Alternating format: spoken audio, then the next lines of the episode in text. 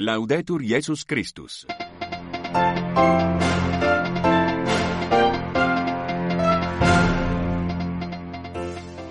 Saudações sororais e fraternais. Sintonizam a Rádio Vaticano a transmitir o seu rádio jornal em língua portuguesa para os ouvintes que nos escutam no continente europeu e pelo mundo fora. Convosco hoje a microfone.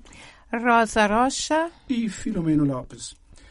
Por meio de uma missiva assinada pelo cardeal secretário de Estado Pietro Parolin, o Vaticano pede aos bispos alemães que suspendam o projeto de um comitê sinodal formado por bispos e leigos para discutir e decidir sobre questões como o papel das mulheres, a moral sexual e a vida sacerdotal. Os chefes de Estado e de Governo da União Africana, que estiveram reunidos até domingo 18 em Addis Abeba, na 37ª Cimeira Ordinária, decidiram, dentre vários aspectos, a revitalização dos processos de paz de Luanda e Nairobi sobre a situação política e militar no leste da República Democrática do Congo. Estes e outros os principais temas para desenvolver já já nesta nossa edição de hoje. Fique bem, boa e serena audição.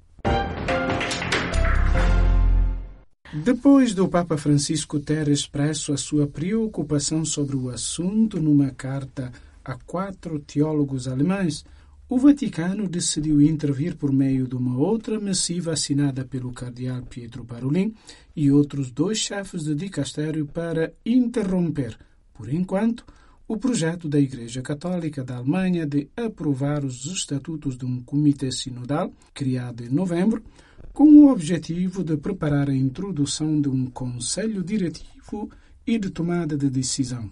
Este último órgão, resultado do processo de reforma do Sinodal Weg, o muito discutido caminho do Sínodo alemão iniciado em 2019, reuniria cerca de 27 bispos e vários leigos para continuar as discussões e tomar possíveis decisões sobre os temas da autoridade eclesiástica do papel das mulheres, da moralidade sexual e da vida sacerdotal.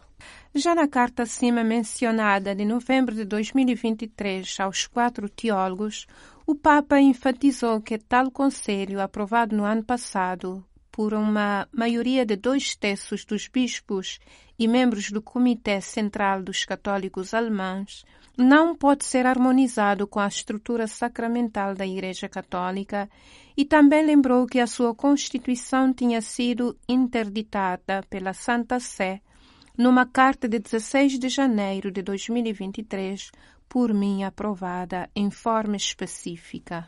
Agora, a nova carta assinada pelo secretário de Estado Parolin e pelos cardeais Vítor Manuel Fernandes, prefeito do Dicastério para a Doutrina da Fé, e Robert Prevost, prefeito do Dicastério para os Bispos, e endereçada em 16 de fevereiro aos bispos alemães reunidos em sessão plenária em Augsburgo a partir desta segunda-feira, dia 19 até dia 22 de fevereiro, reitera a posição já expressa. Também pede que a votação do Estatuto programada para a próxima semana seja adiada para depois das conversas previstas entre os representantes do Vaticano e da Conferência Episcopal Alemã. Um encontro que se seguiria a reuniões anteriores em Roma em novembro de 2022 e julho de 2023 entre a Conferência Episcopal Alemã e representantes da Cúria Romana. A data desse encontro ainda não é conhecida, mas a Carta do Vaticano, levada à atenção do Papa e aprovada por ele, enfatiza quanto segue citamos. Se o Estatuto da Comissão Sinodal for adotado antes dessa reunião, surge a questão do objetivo desse encontro e do processo do diálogo em andamento em geral. Conforme relatado pela agência de notícias católica alemã, a carta de Parolin e dos dois chefes de dicastérios também aponta que um conselho desse tipo não é contemplado pelo direito canônico atual. Portanto, uma decisão sobre o assunto tomada pela Conferência Episcopal seria nula, também porque não teria nenhuma autoridade para aprovar o estatuto. Trata-se de um problema já destacado pelo Papa. A aprovação do Estatuto do Comitê Sinodal seria, portanto, contrária à ordem do Santo Padre e o colocaria mais uma vez diante de fatos consumados. Lê-se no documento Vaticano. Após essa recomendação, a votação sobre o Estatuto do Comitê Sinodal, programada para a próxima semana, foi retirada da agenda da Assembleia Plenária dos Bispos Alemães. O porta-voz Matias Kopp confirmou o fato à agência KNA. A Rádio Vaticano em língua portuguesa.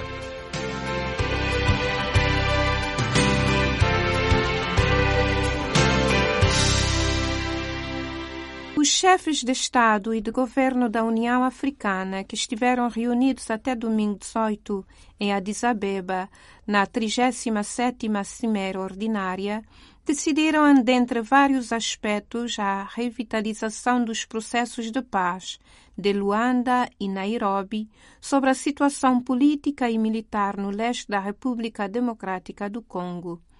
De Luanda, Anastácio Sassembele. Os chefes do Estado e do Governo da União Africana que estiveram reunidos até domingo em Addis Abeba, na 37ª Cimeira Ordinária, decidiram, dentre vários aspectos, a revitalização dos processos de paz de Luanda e Nairobi sobre a situação político-militar no leste da República Democrática do Congo.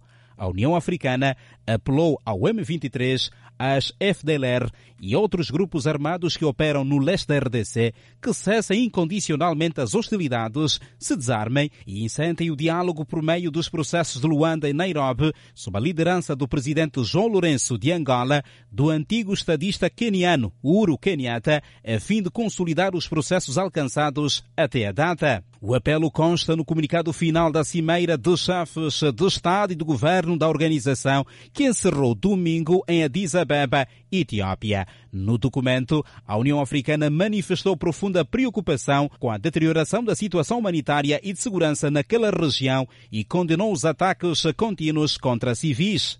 Recordamos que na última sexta-feira o presidente João Lourenço convocou uma cimeira extraordinária na sede da União Africana que colocou frente a frente os presidentes da República Democrática do Congo, Félix Tshisekedi, e do Ruanda, Paul Kagame, para debater a situação de paz no leste da RDC.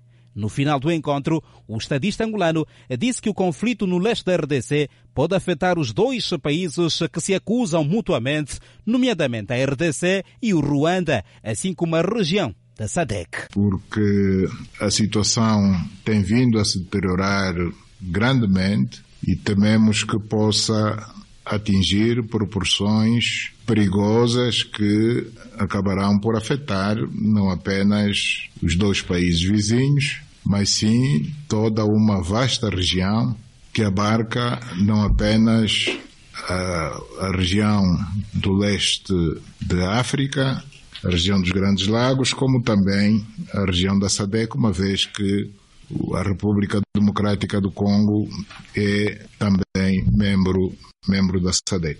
Este encontro era para vermos que passos devemos dar no sentido de renegociarmos um cessar-fogo entre a República Democrática do Congo, as autoridades da República Democrática do Congo e o M23 e tentarmos levar ao diálogo, se possível direto, o chefe de Estado da República Democrática do Congo e o chefe de Estado da República do Ruanda. E Angola assumiu neste sábado, na capital etíope Addis Abeba, a primeira vice-presidência da União Africana, abrindo assim as portas para a preparação da sua candidatura à presidência rotativa anual da Organização Continental pela região da África Austral a partir de 2025. A cerimónia de eleição de Angola para o cargo aconteceu na sede da União Africana, na capital etíope, durante a abertura da 37ª Cimeira Ordinária do chefe do Estado e do Governo da União Africana, testemunhada por mais de 30 líderes políticos africanos. O ministro angolano das Relações Exteriores, Tete António, disse que a primeira vice-presidência de Angola vai preparar o país a uma responsabilidade maior. Vem reforçar não só a preparação da República de Angola para assumir a responsabilidade maior, uma preparação que já começou com as responsabilidades que assume nas organizações subregionais como a SADEC, os grandes lagos, que são, na verdade, os pilares da União Africana. E esta eleição de Angola a primeiro vice-presidente, portanto, membro do Bureau, vai ajudar a acompanhar todas as questões do continente antes de assumir ele próprio essa responsabilidade na semana de fevereiro. E o presidente de Cabo Verde, José Maria das Neves, presente na cimeira, reconheceu que a União Africana precisa de Angola em função da sua experiência na resolução de conflitos. A África uh, precisa de Angola e da liderança de João Lourenço. Angola teve um processo de paz muito inovador, contando com recursos nacionais e com recursos em África, e é uma referência uh, para enfrentarmos os desafios no domínio da paz eh, da estabilidade e da segurança que temos neste momento no continente africano.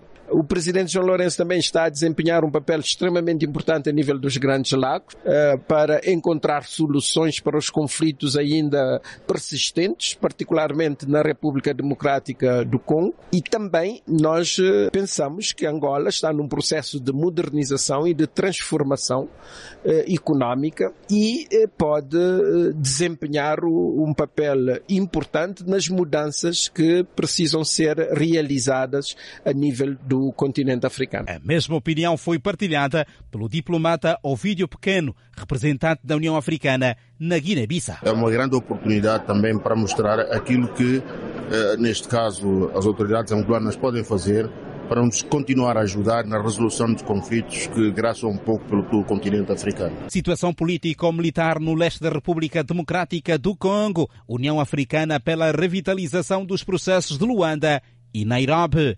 De Luanda para a Rádio Vaticano, Anastácio Sassembele, paz e bem. O líder da oposição tunisina, Rached Ghannouchi, entrou em greve de fome esta segunda-feira em solidariedade com outras figuras antigovernamentais que travam um protesto para exigir a sua libertação imediata. Rached Ghannouchi, de 82 anos, um crítico ferrenho do presidente Kais Saied e chefe do principal partido da oposição, o Enada, foi preso no ano passado sob a acusação de incitamento à polícia e de conspiração contra a segurança do Estado. No início deste mês, um caso separado, um juízo condenou a três anos de prisão sobre a acusação de aceitar financiamento externo. Enquanto trava a batalha de estômago vazio, Ganucci apela aos tunisinos para aderirem a um país democrático que inclua todos, com base na liberdade e na independência do Poder Judicial, afirmaram os advogados num comunicado citado pela agência Reuters. A oposição diz que o encerramento repentino do parlamento eleito por Sayed em 2021 e as medidas para governar por decreto equivaleram a um golpe de Estado. Seis líderes da oposição detidos no ano passado no âmbito de uma repressão iniciaram uma greve de fome aberta na semana passada para protestar contra a sua prisão sem julgamento e exigir a sua libertação imediata, refere a mesma fonte. E ponto final nesta nossa edição de hoje. Nós voltamos amanhã, sempre à mesma hora. Fiquem bem e até amanhã, se Deus quiser. Ale. Laudete Jesus Christus. Rádio Vaticano. Atualidade e informação.